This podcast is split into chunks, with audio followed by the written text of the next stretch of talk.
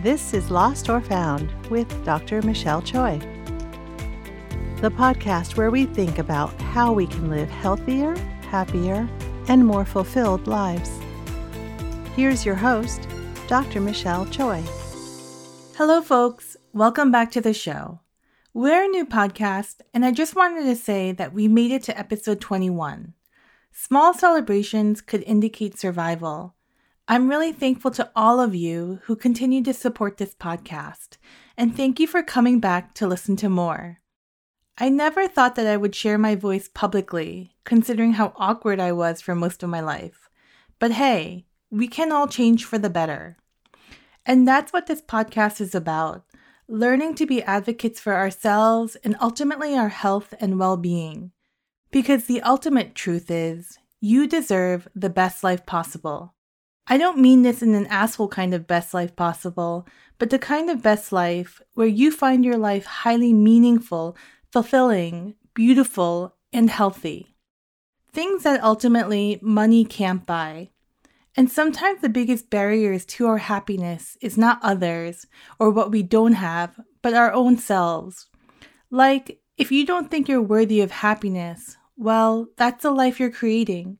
What if you're totally, absolutely, honestly worthy of happiness.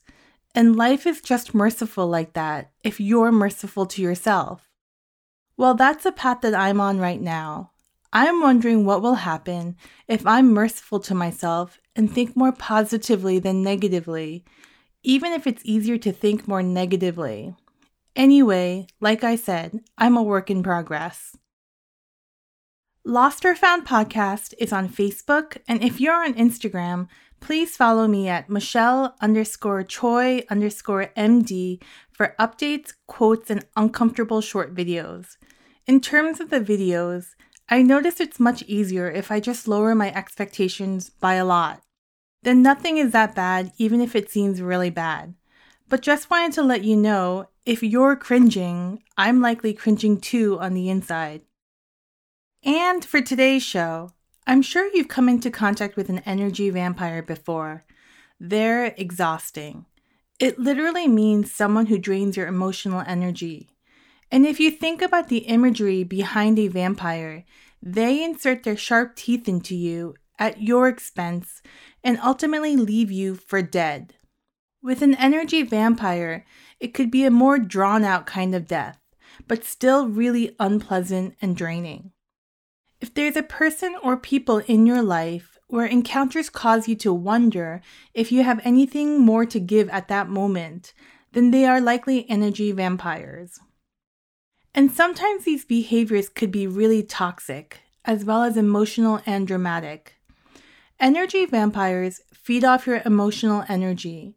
You're always helping them, and they may not help you. But if someone is draining your resources you ultimately can decide if you need to protect yourself. Because if someone is taking away from you, it can have a noticeable effect on your well being and health. That's why it's important to recognize these behaviors and then perhaps work to remove them. The key thing about life is that you can always say no, which makes me wonder why don't we teach our kids to say no more? Ultimately, it could be better for their health. Why say yes if you're scared or uncomfortable? I realize the word no could be really inconvenient, but if you don't protect you, who is going to protect you? But anyway, I mean it. A relationship with a vampire is at your expense, and sometimes you just have to say the word no. Establishing boundaries help, I discovered boundaries late in life. It's like putting walls up around you to protect you against any energy vampire's efforts or toxic behaviors. But if you have a very seasoned energy vampire, they can chisel at this wall, just saying. Sometimes boundaries are not enough. If they're still hurting you despite the boundaries, then you know definitely it's not enough. And then the question becomes do you need to remove that person entirely from your life? And if you're a real empath, you'll feel guilty about this. I really believe in healthy social connections for the good of society. But let's be honest, there are certain connections that are really painful. I think our priorities, no matter what, should be ourselves first. Meaning, you're here in this life to learn about you, to take care of yourself, and really do your good in the world. However, if you're trying to help someone or do good in the world when you're barely taking care or protecting yourself, then you've missed a major step there, and your efforts may not go far since you didn't do one of the fundamental steps, which is to take care of yourself first. How can we really take care of our children if we neglect ourselves or feel like we have nothing to give? Alternatively, what could you be capable of if your soul tank was fuller? And perhaps the other truth is we can't fix other people's lives. We can only fix our own. Our expectations need to change with an energy vampire. You are only responsible for your own life, and you don't have to carry their burden if you don't want to. You don't have to pay attention to what you do not have control over, but you do have control over your own life, and you can steer it the way you choose. And today I'll be speaking with Lisa Campion, who is a Reiki master teacher, energy healer, and psychic counselor about energy vampires. In her work as a psychic counselor, she writes Your soul is the most amazing part of you, and your soul is the essential part of you that holds your core essence. She has written the book The Art of Psychic Reiki, and most recently, she released her new book called Energy Healing for Empaths, where she talks about our sensitivity ultimately as a superpower waiting to happen.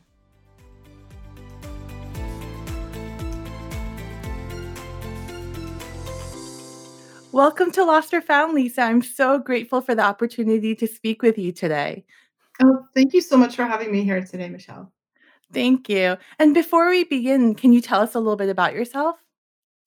Sure. Um, I've been working as a psychic since I was 19, um, which is a whole interesting story, like how I got started on that. And um, nowadays, my um, my work is really about training psychics, healers, and empaths to fully step into their gifts. Because I believe more than anything that the world needs all the healers it can get. So what I do is train I train people how to really manage their gifts if they're sensitives, empaths, healers, and psychics. And did you know from an early age that you had the gift then? I did. Yeah. I grew up um, in the 70s and 80s here just outside of Boston. And, um, you know, back then there was like, there were no psychics on TV, there were no new age bookstores. There was like, and I could see, always see things, hear things, sense things, feel things. Of my, my all my clairs are pretty much open. And I just, you know, knew, I knew that I had to be quiet about it because back in the day, in that time, you know, they put you in a mental hospital if you were seeing angels and talking to dead people and seeing colors around people. That was like what crazy people did, you know? So I um I learned how to hide it. it. I spent really the first 20 years of my life trying to figure out how to turn it off, you know? And I, I was really lucky in a lot of ways. My parents were hippies and they were sort of spiritual seekers. So they did a lot of things that helped me. And did they also have the gift as well? Mm, I think everybody in my family is a little bit of it, but not to the level that I that I do. So they were kind of open to the idea. They weren't like freaked out about it, but I don't think they knew what to do, you know. I had a sort of a turning point in my life when I was about 10. It was 1974. And my parent, my hippie parents took me to, they wanted to study transcendental medita- uh, meditation. So we went to this temple and I met Maharishi Yogi, who is the founder of transcendental meditation and he um, said something to me that sort of was a changing point in my life at 10 years old which was he looked at me and he was speaking through a translator you know and he said hmm there's something about you like if you had grown up in my country we would know what to do with you but his country india but here in america they're just going to think you're strange but you got to hang in there you have a gift and you, you know it's going to be okay and when you're an adult you're going to help a lot of people so you need to really just like survive. yeah, exactly. And I was like, thank you, somebody, for telling me. Like, you know, it's kind of, and I had relatives, my grandmother and and my mom, even were helpful in sort of helping me learn how to like modify things. And strangely enough, I got a lot of my spiritual training by watching horror movies. When I was like Really? 12, yeah, when I was like 12, I I snuck in, my parents wouldn't let me go to see the movie Poltergeist because they were like, it's too scary for you. And I snuck in with my friend, like my friend, uh, my friend's parents took me, and um, and there was this psychic, you know, in the in the movie, and I'm like, oh my god, that's a thing. You can do that. Like that's a job. That's a profession. Like I was like mind blown, you know, and um, and she gave this little like five minute talk on like what dead people are and why what a ghost is and why they get stuck. And I was Mhm. like, oh my god, mind blown. Thank you, somebody, for telling me this. And um, and after that, I became addicted to watching horror movies. Um, That's remarkable. I know, and I, I learned some stuff that that was true, and a lot of stuff that was not true. But it gave me like a um, like the beginnings of my paranormal education. At 12, were you scared by the idea of the pol- poltergeist? you know, I, I saw a lot of things that were pretty hard to see my whole life. Um, so I saw I saw beautiful things, like I saw would see, and I'm a visual psychic, so that's my primary thing. Um, and I think you know, I say like when you're a little kid, it's like, do you really want to know what the growly thing under your bed actually looks like? or that it may actually exist? I no, know, I don't right? want to No, know. You don't want to know. Like it's like you know, and I, I would see things, scary things, ghosts, lots of spirits of the dead, and um, other shadowy kind of things. But I also saw beautiful things. I also saw angels and you know, be- beautiful um, spirits and beautiful energy around people. Some people would let glow. 'cause I, I could see auras. Like when I was, I think I was in sixth grade, and I told people I could see auras, and then nobody talked to me until ninth grade. Or they're kind of like what you emanate, that energy that you emanate from oneself. Is that correct? Yeah, it's like so it's our energy field. Like we have this mm, like energy that extends beyond our physical body. And that's um I could see it. I could see colors around people. And I just thought everyone could. I don't know. I didn't think it was a big deal. But um, word got out and, and and nobody talked to me until ninth grade. So And look how great you turned out. well, yeah, well, it's been a journey, and and now I feel really strongly about helping other people learn. Um, like I learned School of Hard Knocks. I learned everything the hard way.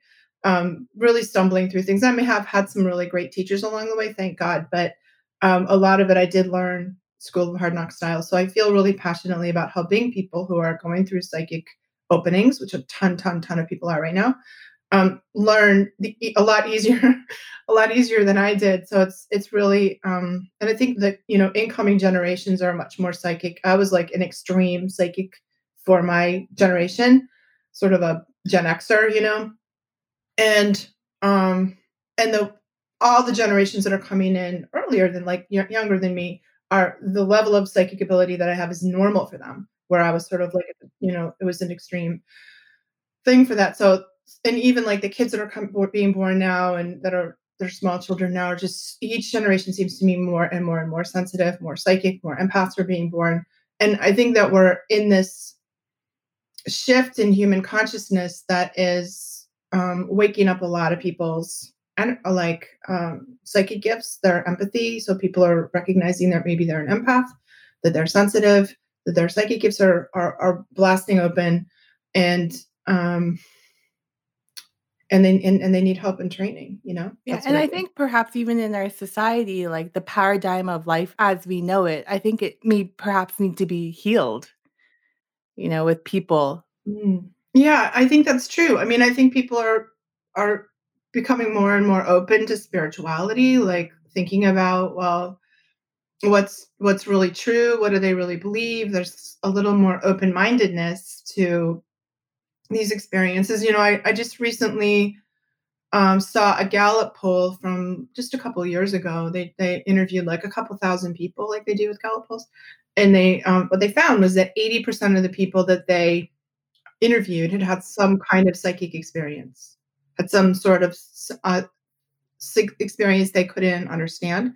And that like of those 80% like 70% wouldn't tell anybody. It's true. Like I'm one of those 70%. I think don't aren't we all born with some kind of some intuition? It's just that either we shut it down or not. I think so, yeah. So, you know, to me, like I don't, I don't think we would have evolved very well as as a species without intuition. You know, I think it's like an evolutionary advantage to be intuitive, and intuition is uh, like I make a distinction between intuition and psychic. So intuition is our inner knowing. It and it it can be almost like an instinctual knowing. It's like the body knowing. You know, like your body will have a strong sense of what's going on. Your body always knows what's real, what's true, whether there's danger or not danger, you know? And and then there's the feelings. So our felt our emotions are are give us a lot of inf- intuitive information and up and our um we you know you might say I don't have a good feeling about that, right? That's the feeling sense and then the knowing, which is the gut knowing like I don't know why I know, I just know. That's like we talk about it in our gut. Um and it is that's where it is those three things together the body the feeling and the knowing represent our intuition everyone has that you know and everyone i think has a strong degree of it it's just whether some people are more thrown to an, an analytical viewpoint you know and some people are more creative intuitive however wherever you are there's um, you can increase your intuition by paying attention to it you know by making sure that you're listening to your intuition um, following the hits that you're getting. And, you know, we, we turn it off when we ignore it and we turn it on when we pay attention to it and act on it. Not, I mean, I don't mean act on every crazy little thing. Your kitty's really cute, by the way. she's on every call, every Zoom call, every every radio show I'm, I'm on. She's just Zoom yeah, Because I think, like, you know, when it does happen, it is really scary, you know. Yeah. Well, especially the psychic thing can be super scary. Intuition, I don't feel like scares people as much you know, we, we ignore it, but I don't think we get scared by it. Yeah. Psychic, we get scared by. Psychic is like really like you, you know, that you see a ghost or you you have like an experience with a relative that have, has passed away. You know, like you wake up in the middle of the night and dead Uncle Fred is standing at the foot of your bed. You know, like that's um that's freaky to people. You know, you feel like you go into a place and you feel uncomfortable. Like, you know, the psychic thing is psychic is sort of when we perceive information that's coming from outside of us, intuition is our inner sense, psychic is outside. You know, we're we're perceiving, and I, I do actually love the concept of extrasensory perception because it feels very true to me that some that psychics, I just did air quotes if you in case you're wondering, psychics are people who are um are like absorbing they're processing more of the sensory data than other people. You know there's studies that say well we we process about 10% of the sensory data that we get. We filter out the stuff that's not relevant to us in terms of what we're hearing and feeling and seeing and sensing. And that site what extrasensory perception is is those people process a higher degree of the sensory input that we're getting you know um, more quickly and so it feel it just we're sort of more tuned into the environment. I think that's actually quite accurate. Yeah, and I guess without knowledge, it could be really, really overwhelming. I would imagine, but I think it's it really great that there's more awareness and that there's, you know, institutions like Reese Institute that where you can learn more about this. Yeah, yeah, and the and the um, places where I'm studying, you know, I teach too, so I teach a tremendous amount of psychic development classes, and I train like I I have beginner level classes intermediate level classes and actually classes for people who want to work professionally as psychics and healers. Um, so now, and that was just unheard of, like even a couple of years ago. Like I w- yeah. I wouldn't be able to, um, 10 years ago, five years ago, that nobody was doing that. It would, it wouldn't have been a thing. And now yeah. there's, it is. And that's, I think, beautiful. and like you said, in the 70s, you would have been institutionalized for saying mm-hmm. what you saw, you know? Lots of people were. yeah. Oh, so I know uh, we, we were going to talk about energy vampires today. Lisa, can you describe energy what energy vampires are? You bet. So I think this is a topic that's come up as more and more people identify as being sensitive. You know, if you know you're an empath, if you know you're a sensitive person or the highly sensitive person, um, that there there's sort of this connection or um, continuum between people who are highly sensitive the empaths and energy vampires. And if you um, know anything about like narcissists, so energy vampires just sort of fall into the category of it's another way of looking at people with really narcissistic behavior. And there's been a lot of also conversation about nar- these days about narcissists and psychopaths, and a lot of books written about it, a lot of um, people are sort of waking up to this pattern that we have between basically people there are some people in the world who are givers and that tends to be empaths healers psychic sensitives and some people in the world who are takers. You know it's there's a natural polarity there that doesn't have to be a big giant problem. But when when you get to the extremes of those polarities like the real extreme ends you have the super sensitive empath and the sort of like psycho narcissist psychopath you know? And so i mean i, I guess the simple way we could define energy vampires are people who have that tendency to be takers and really um, don't have a lot of like really able to tune into the fact that maybe they're overtaking you know they're over consuming people's energy they don't always know that and and i think it's relevant these days because so many people as they're waking up to the idea that they're sensitive um, realize that there's a pattern in their life of attracting these narcissistic sort of people who consume their energy. And uh, does that make sense? Does that yeah? Did that give you a good explanation? It's kind of like more of like I guess the way I see energy vampires. It's kind of like a description of their action in a way, isn't it? Yeah. Like like yeah. kind of like I, I don't want to say it this way, but kind of like the parasite. Parasite only benefits one way, not the other. Mm-hmm. You know, mm-hmm. it's not like this. Uh, you know, every both parties benefit. But would that be correct? Totally. And that's a great term for it. That's a really great great way to describe, you know, to describe them as parasitic. And you know, kind of a it's kind of a one-way relationship. You know, you give, they take. And until we learn how to set boundaries, which is basically what we have to do when we come in contact with these people. Um and, and I I mean I want to also say there's there's a continuum here. So there's a part of this conversation we're not dealing with a pathological. We're not dealing we're dealing with like personality types that are within the normal range of human behavior that we don't have to freak out about right mm-hmm. and and and then we get to the extreme ends of the of that spectrum and we get into some really like crazy you know destructive unhealthy energy patterns that we maybe really do have to like where we really need hardcore self psychic self defense and that you know just a couple years ago there was a like a, a whole bunch of books being written about psychopaths, psychopaths among us, you know, and um, and psych- psychopathy is sort of the extreme edge of energy vampires where people are really like, and that's relatively rare. So mm-hmm. I think maybe one, you know, a few times in your life you might encounter somebody who's a true psychopath. Do you think there are a lot of uh, psychopaths who are able to function in society? Absolutely.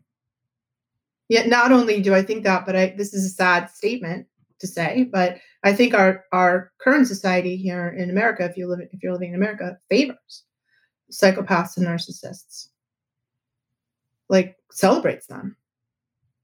Kind of beautiful on the outside, but totally horrific on the, on inside, inside, kind of thing. Yeah. You don't know what's on the inside. That's right. You know, but so, the glory on the outside. Mm-hmm, celebrities and people who who have like star status are often like a lot. I mean, I'm not saying all of them because some of them are wonderful people, but that um, you know, the sort of obsession we have about celebrity, the, the celebrities and the narcissistic behavior a lot of them have. We think that's cool. Yeah, it's true. They're everywhere, you know, and we, what do we really learn from that, you know? Mm-hmm. Exactly. Do you think there's only, uh, is there basically one kind of energy vampire or are there others as well? There's, as far as I can tell, four kinds.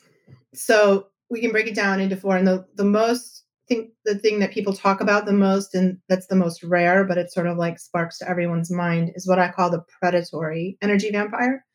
And there, what we're what we've been talking about, the real psychopaths, mm-hmm. the extreme narcissism, sort of like people fall in the you know in the in the cluster b personality disorder spectrum they really will do damage so they they have no empathy for other people they're they're con men or women con people who's you know look at other people as sort of targets or sort of you know they're um, see other people as as a resource or an asset that they're going to sort of suck everything out of. And and it can be your energy it can be your time your money the food in your fridge the gas in your car your credit like you know whatever you've got. You become a supply. So in the in the narcissist recovery conversation, the we're called empaths are called, you know, um, we're called like batteries or narcissistic supply. Like mm-hmm. you're you're full of resources, and they will sort of consciously make target you and make an effort to con you, scam you, drain you. I think this is what most people think about with energy vampires, and fortunately, it's the um, it's the least common. It's pretty rare to get to that level. Yeah, you like you may have one or two encounters in your life with somebody like that. If you have more than that, you've you know you've really got a pattern you've got to work through. Um, you need some help with with that pattern. But um, you know, it's, I think if you have like a really narcissistic parent when you're growing up, you may sort of attract narcissist heavily narcissistic partners. We know we know that we can work that out in therapy. But this is sort of a real different level, and th- and those people are scary to me. They're they're um those predatory ones, they're not redeemable in a way, which is sad to say. I hate to say that people aren't redeemable because I don't want that to be true. But a lot of times they're um, they'll they're not willing to work on themselves because they don't see that they have a problem. They don't think there's a problem with their behavior. If you have a problem with your behavior, you're the problem, and they'll easily ditch you when you stop supplying them. They just sort of throw you to the curb and without any remorse because the definition of a psychopath is to be somebody without remorse, without empathy, right? And they'll just go find another supply. They'll find another battery. So because they they're not even aware that there's a problem, they may not be willing to change, or that change may not be possible. change is, is very rarely possible with the true psychopath because they just don't think there's a problem with their behavior. They're if you have a problem, that's your problem. Yeah, it's kind of like a per- a person who's like permanently stuck in the toddler state. You know? Yeah, that's a great way to think about it. Yeah, they're but they're, they're like sixty. The, they're stuck in the terrible twos, like me, me, me, mine, mine, mine. You know, like it's, and they don't sort of progress beyond that. And I see it as a, um, I don't know. This is just a theory I have. I don't know if it's true. It's sort of my evolution of the soul, like how we evolve as souls on this planet. That that this is a planet, this dimension that we live on planet Earth, is a nursery school for warrior spirits. So there's a lot of warrior types down here, fighters, you know, and that we come onto this planet to learn compassion. And that brand new baby souls on planet Earth are really narcissistic. They're really about this um, power, sex, and money, getting getting greed, getting collecting those resources. It's a little bit like Game of Thrones you know, for newbie newbie souls. The total lack of morality, even. Yeah, right? the lack of morality, lack of compassion, lack of empathy, and this just power, the, the desire to accumulate power, um, power, sex, and money, like kind of however you combine those things together, um, and and that that's very common for new souls. They don't really understand that there's consequences to their actions or karmically or in you know in the moment cause and effect kind of like if if you're a jerk people don't like you. It's not really like a thing they think about um or that people's feelings aren't matter and or people matter as as in general. And then i think as we progress through our evolution spiritual evolution we go to sort of in the middle state middle soul stage where we often choose we choose to experience the i call it shoe on the other foot. So we'll have a, a lifetime, and this is just assuming that you believe in reincarnation and and past lives. Um, you might choose to experience a shoe on the other foot so that in order to learn compassion so let's say in your middle in your new soul days you own slaves for example. Um, and you don't think there's anything wrong with that. What's wrong with that? It's lining my pockets. It's all good. Whatever. I don't care about how people feel. Then in your middle soul days you might choose your soul might choose to be a slave you know, to experience shoe the shoe on the other foot. And that's when people learn compassion. They're like, oh, this being a slave sucks. I hate it. And that therefore I feel compassion for everybody. It must suck for everybody else who's Would you, you know, call that period like elementary school? Then there's a toddler phase and then that that period where the shoe is on the other foot. Is that like elementary school kind of thing? That's a perfect example. And then if we go to grad school, old souls, old souls uh, um, are really intrinsically empathic, you know. So we've learned compassion, we've learned empaths know that other people's feelings matter. Empaths know that we're all connected. Empaths know that I can't hurt me without hurting you. I can't hurt you without hurting myself that we're connected in this um, web of life together the animals and the planet and, and the people and sort of revere the sanctity of life more than and the sanctity of the human spirit it becomes their highest spiritual value. Compassion and empathy become their highest spiritual value. And then we, we become very much into service. So i think that we can also look at it that way. And i find it a useful analogy because i feel like it takes some of the judgment out of things. Like we don't get mad at kindergartners for being in kindergarten. We have to set strong boundaries with them. It's like better that we don't give them a box of matches. Maybe it's better if we don't give them the presidency of you know or, you know like that you know?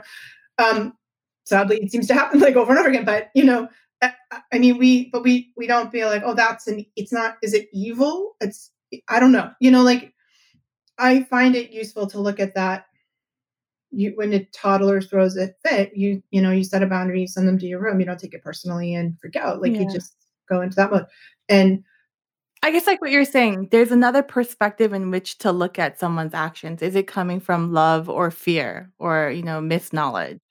Or just not even fear, but just like the need, the need to be for power, mm-hmm. power.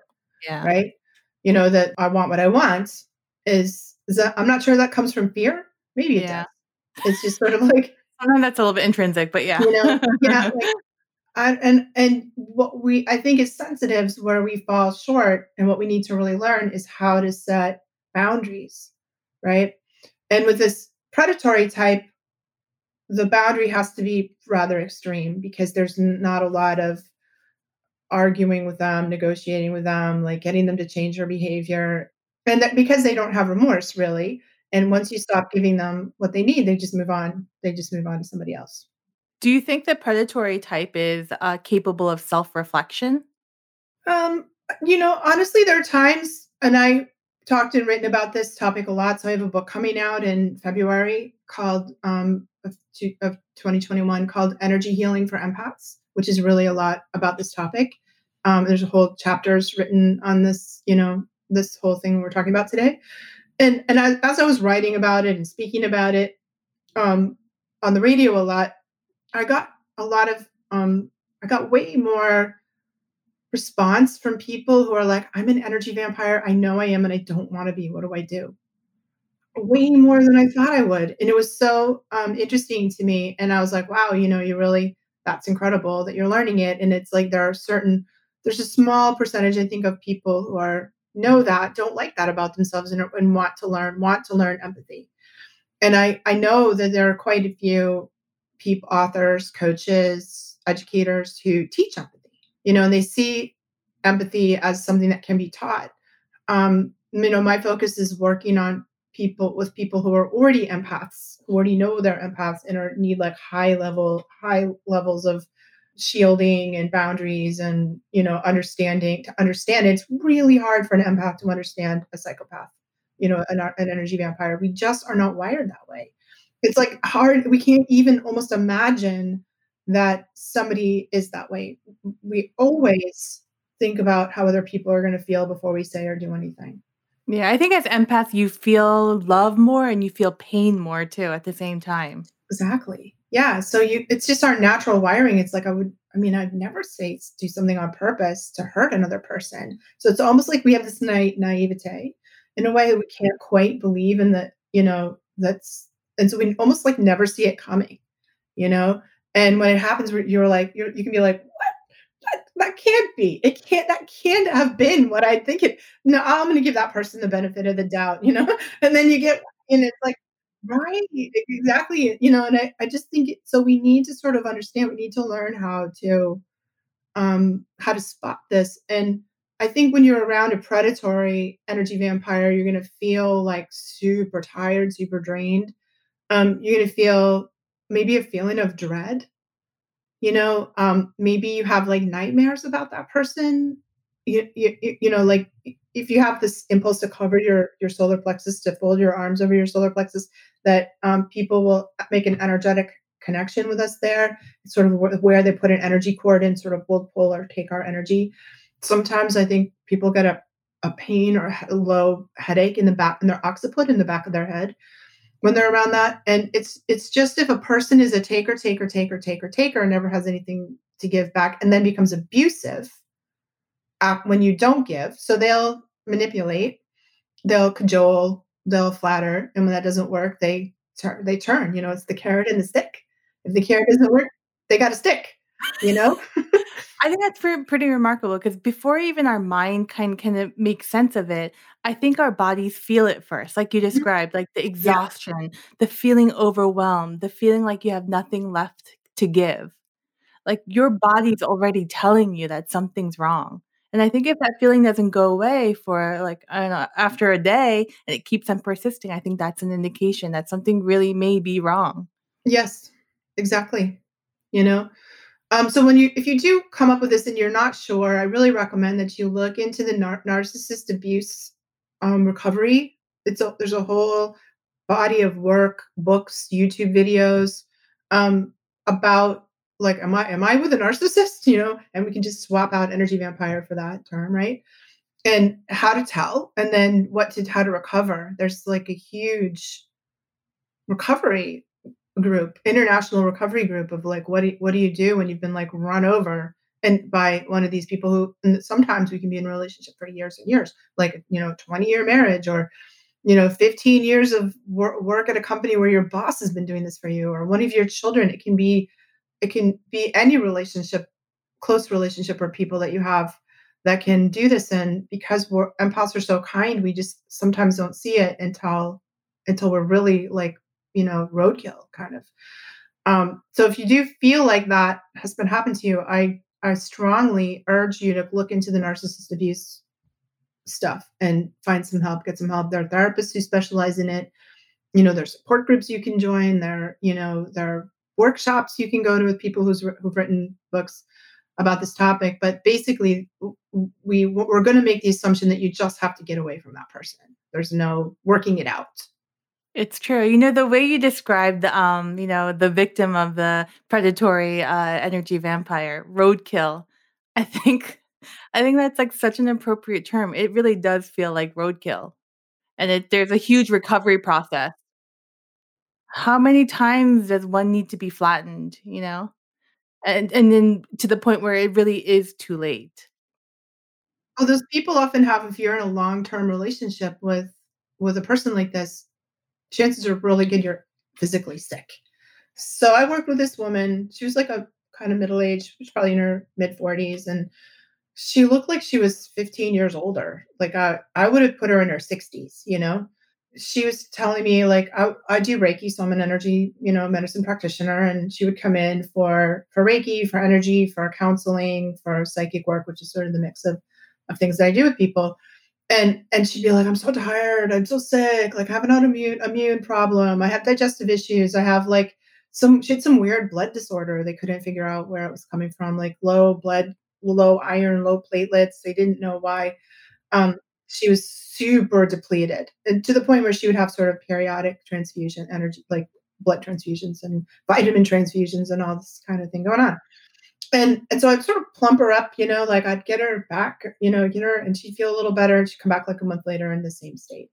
And I was like, what is going on here? I couldn't figure out. I'm a pretty good medical intuitive, so I can usually like figure out what's happening with somebody. And I was like, I don't understand what's happening here. And then one day, her husband came to pick her up my office. She was too tired to drive. Oh wow. So, you know, sh her husband, and he was like 45, but he probably he looked 35. And he was like this like glowing, radiant, handsome, like gorgeous guy. And a lot of times the predatory vampire vampires are very attractive people, you That's on their tools, right?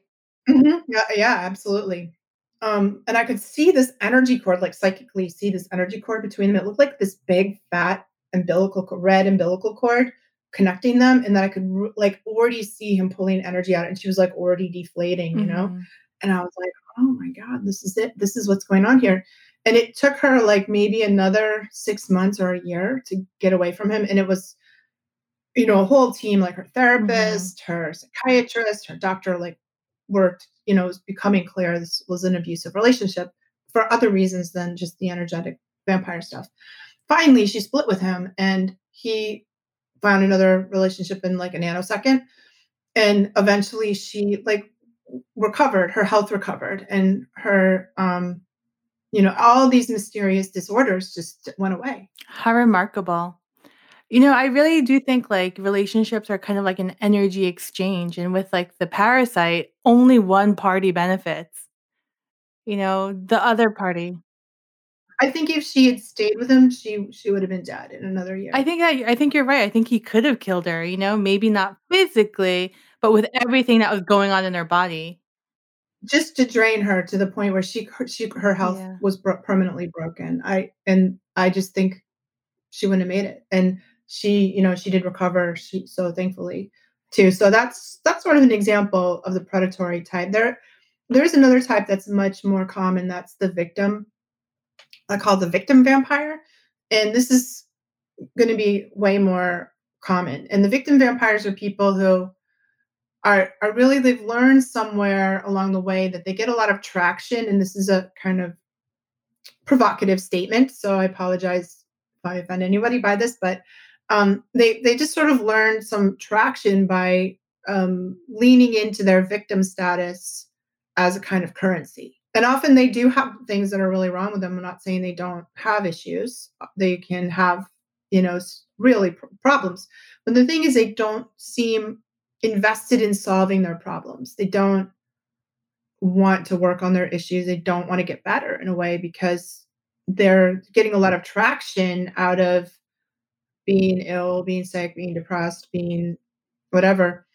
Um, Caroline Myss talks about this in this incredible book she wrote called Why People Don't Heal.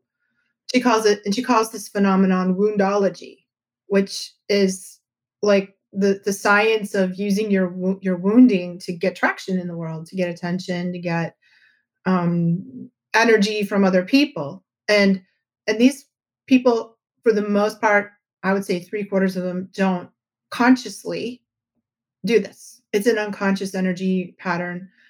Um, they don't consciously wake up and say, "How can I suck the life out of Michelle today?" You know, they don't.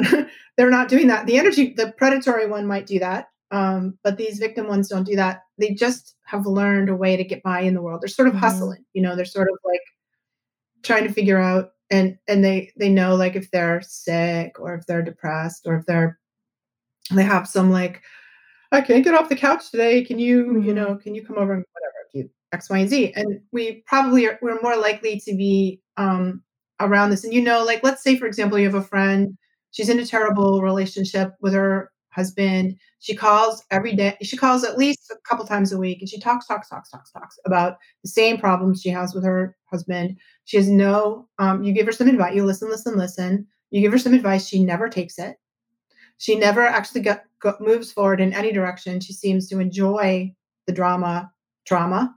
Um, that you know, there's so there's no real forward movement. And after you get off, if you talk for you listen and listen and listen for an hour, and she never asks you how you're doing.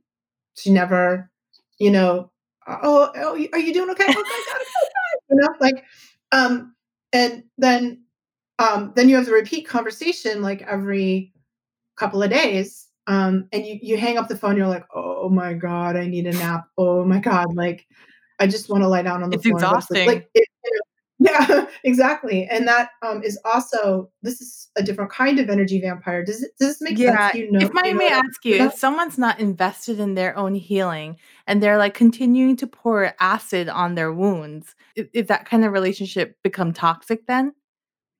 yeah i think it is rather toxic. Um and and uh certainly draining. There's a huge energy drain and um and you know i think because empaths are are the, we're the healers of the world we tend to attract people like this um because we have the soul of a healer and people who don't feel good and want to take you know want to feel better. Like if you have this juicy yummy heart and you know and this all this lovely compassion to somebody like that you're like energy free lunch. You're like a free lunch ticket.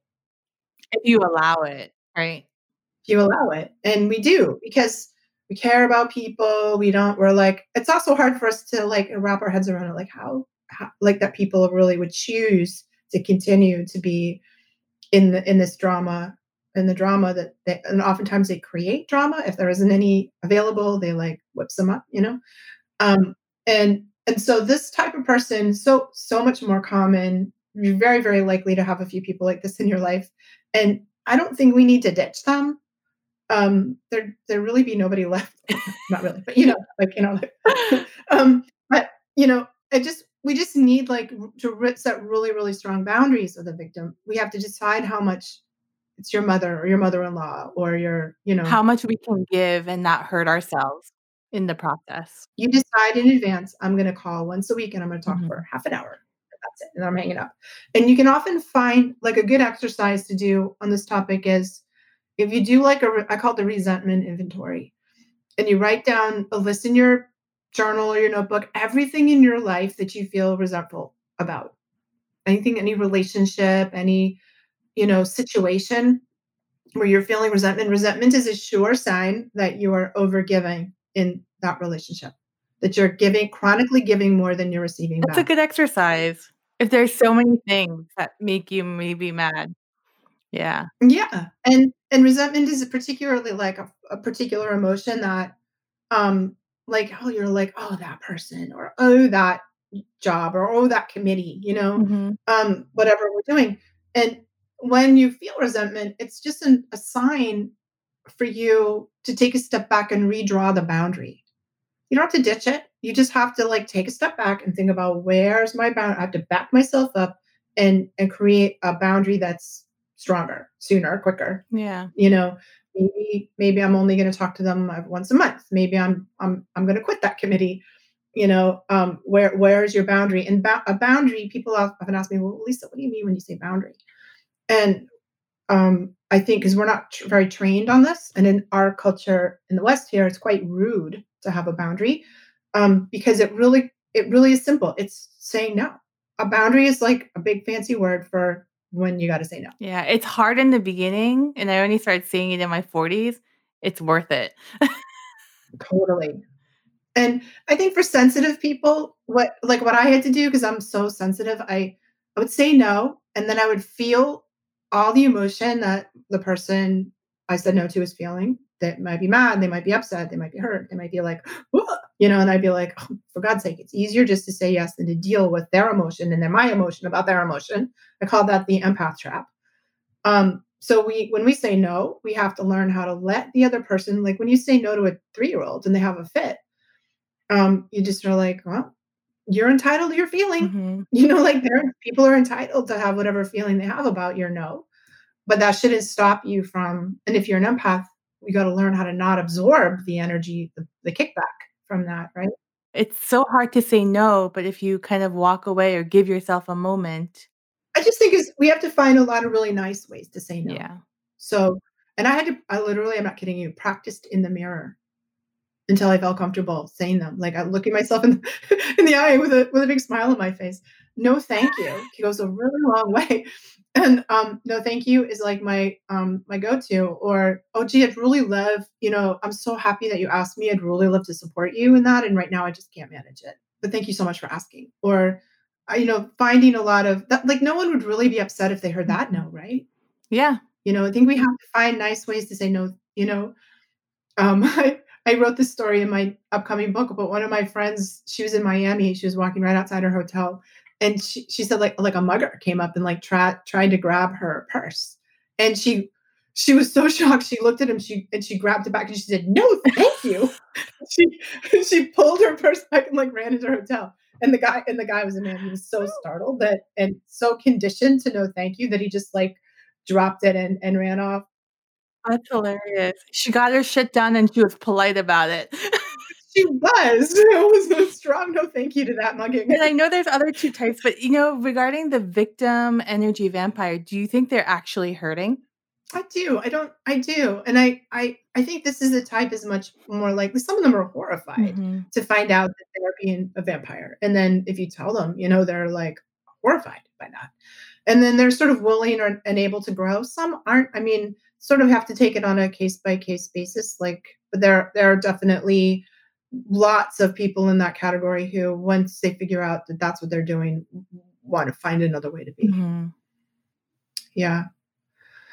So the la- the other kind is what I call the situational energy vampire, and that and this is more like um, I think it's it's an interesting thing to think about the whole thing about of energy vampires as a as a process that anyone can fall into rather than a type of person, you know. Um, but situational energy vampires are just anyone who falls on hard times. hmm Like we all sometimes go through phases in life that really bring us down and really take us down to our knees. It could be illnesses or divorces or job loss or pandemics. You know, like I don't know, we have we have situations that just take us down and we have nothing to give.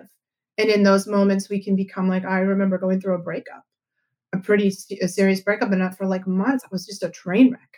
And I'm sure my friends would have been like they like would see my phone call and they'd be like, "Oh god," you know. Like they're like turning off their phones when they see me, you know, c- calling because I I just was a mess. Like and and it passed over with time, you know. And I think so. Think about like, have you been in a situation? If you haven't, you could be in the future. Mm-hmm. Do you have friends that fall into situational the situational energy vampire because they're just going through something really wretched? Like we could all be an energy vampire if Yes, you're not aware. we could all be. That's right.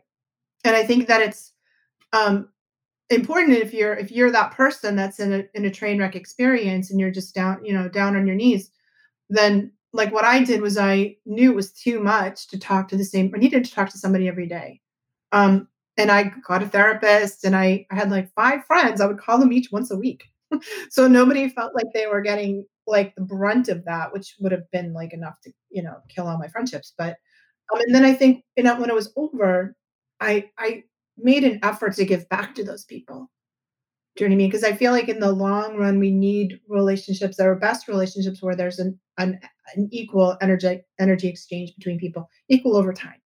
It's kind of like a give and take, like the ebb and the flow of the relationship. Yeah. And if you're on the heavy take, then be on the heavy give when you recover. And if you know someone that's on the heavy take right now, again, like set your set your boundaries. And I love these things. Like now, there's like care care trains. You know, like those you can sign up for those websites. That's like, oh, somebody somebody passed away. We need a care train. Somebody's in treatment for some medical thing. We need a care. Like they they just arranges like who's bringing a casserole that day. You know, like we can kind of even it out well to help people get through these extraordinary circumstances that anyone can that can bring down anyone. Yeah, I think the key thing is like, you know, I think relationships and our connection to people is super important, but you don't want anyone to take advantage of that relationship. Like, that connection is something that we all parties need to foster, but if someone is taking advantage of that relationship, then you know something is wrong. Mm, absolutely. I like the idea of sort of an energetic bank account. If you and I have a, a connection, a friendship, a relationship, we have an energetic bank account between us, and there has to be like energy in, energy out. You know, what you put in and what you take out over time. Let's say over the course of a year, over the course of six months, more or less equal. And when there's a chronic energy deficit, which you're going to know because you feel resentment, then that needs to be corrected. It doesn't mean you need to ditch the relationship. It may need to be re- renegotiated, reboundaried in some way. And it's really, I think the one of the most important things about this conversation is that as sensitive people, it's totally on us to set our boundary. No one will be in charge of your boundary except for you. No one should be, no one can be. It's in everyone's interest for you to have a terrible boundary. Like all your no none of your friends will complain if you have a terrible boundary. if you're you know chronically overgiving. Like and and it no one is going to fix that problem for you you cannot expect the world to quit being the world or people to quit being people but so what there's i think freedom and power and recognizing that it's you're it's totally in your control to fix this aspect of your life so that you don't have to be afraid of people so that you don't have to avoid people so that you you can walk through the life your life and have your relationships and connections with people with just power I mean, I studied martial arts, so I have a couple of black belts, you know. It's awesome. I did that because uh, when I was um, young, I went to college. Even before I went, I was studying the stuff because I I didn't want to be afraid. I didn't want to be afraid in the world as a woman. I didn't want to walk around with fear. Sort of counterphobic, actually, you know. Um, so when I'm afraid of something, it kind of pisses me off, and then I do that thing until I'm not afraid of it anymore. That's a true badass. And just because I don't want to live in fear. I just it's not really my jam. So I I feel like when I learned how to really set boundaries with people, which was way, way, way harder than getting a black belt, by the way, um, I and I felt really confident in my ability to say no, where when to say yes and when to say no, and that I could handle this gracefully. I stopped hiding. I stopped being afraid of things. I stopped, I don't know, making my decisions around how I'm going to be in the world based on fear and avoidance. I think it's absolutely true because if you don't have boundaries, it could be really, really painful. And if you're giving without uh, without boundaries, that giving's kind of hypocritical. Like you're giving it away, yet you're left with nothing. I think you can give more if you take care of yourself Absolutely. by protecting yourself. We can't give from an empty cup. Exactly. And what's the last type? The last type are empaths who've been drained so hard that they become energy vampires. This is where like I always want to like hold everybody's hand. Is this the all- all of extreme case there's other- too? This is an extreme case. So think about the myth mythology of vampires. How do vampires make other little baby vampires? They find a willing victim, they suck the life out of them, and once that person's completely drained, that person becomes a vampire. Does this happen a lot? Yeah, it happens a lot. So I do these workshops, you know, on this topic, and and um and I get all these su- super sensitive empaths in there, and um a lot of times they're like, the energy of vampires in the world have killed my life, you know, and and I'm like, oh my god, honey, you are the biggest vampire in the room. Do you like know that, you know? and that um and it's it's always a little like hard and shocking to realize that if you let yourself get so drained, if you're an empath and you have nothing left inside of you, you now could be at risk to become. Interesting.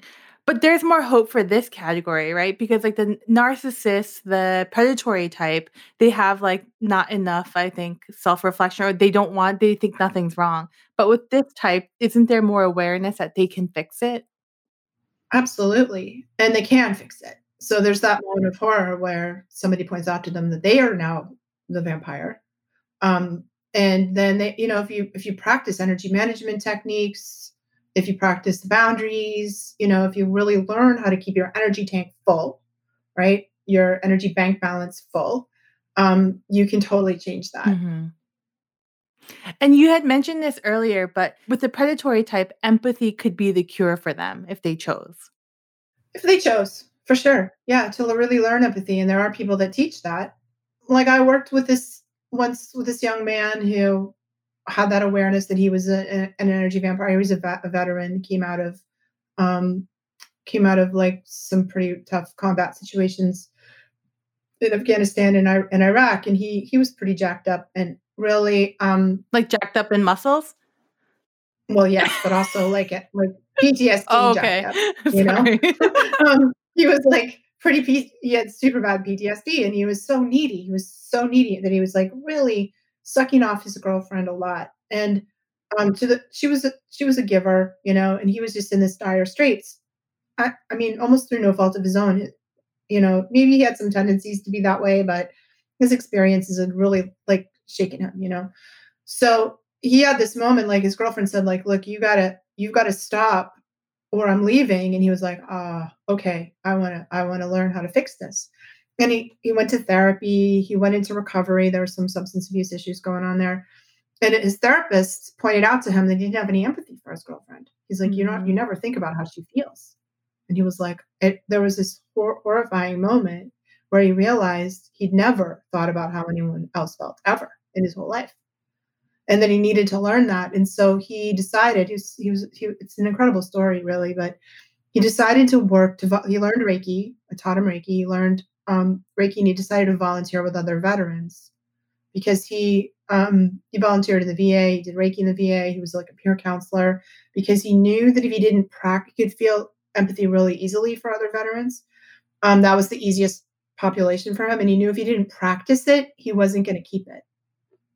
And he wasn't in order to learn it, he had to do it like over and over and over again. And as he learned to kind of open his heart and Mhm. feel empathy for the veterans, he was able to translate that into other people it was incredible. It was an incredible, beautiful story. It was a hard work for him and hard work Yeah, for his. That's really remarkable. Because that's kind of like a survival of the fittest kind of person then to like go through all that work if he didn't know what empathy was. Yeah. He knew that he wanted to keep his relationship. Mhm. And then in order to do that, he was going to have to learn. And almost in order to recover from his PTSD, from his trauma, he was going to have to learn empathy. Yeah.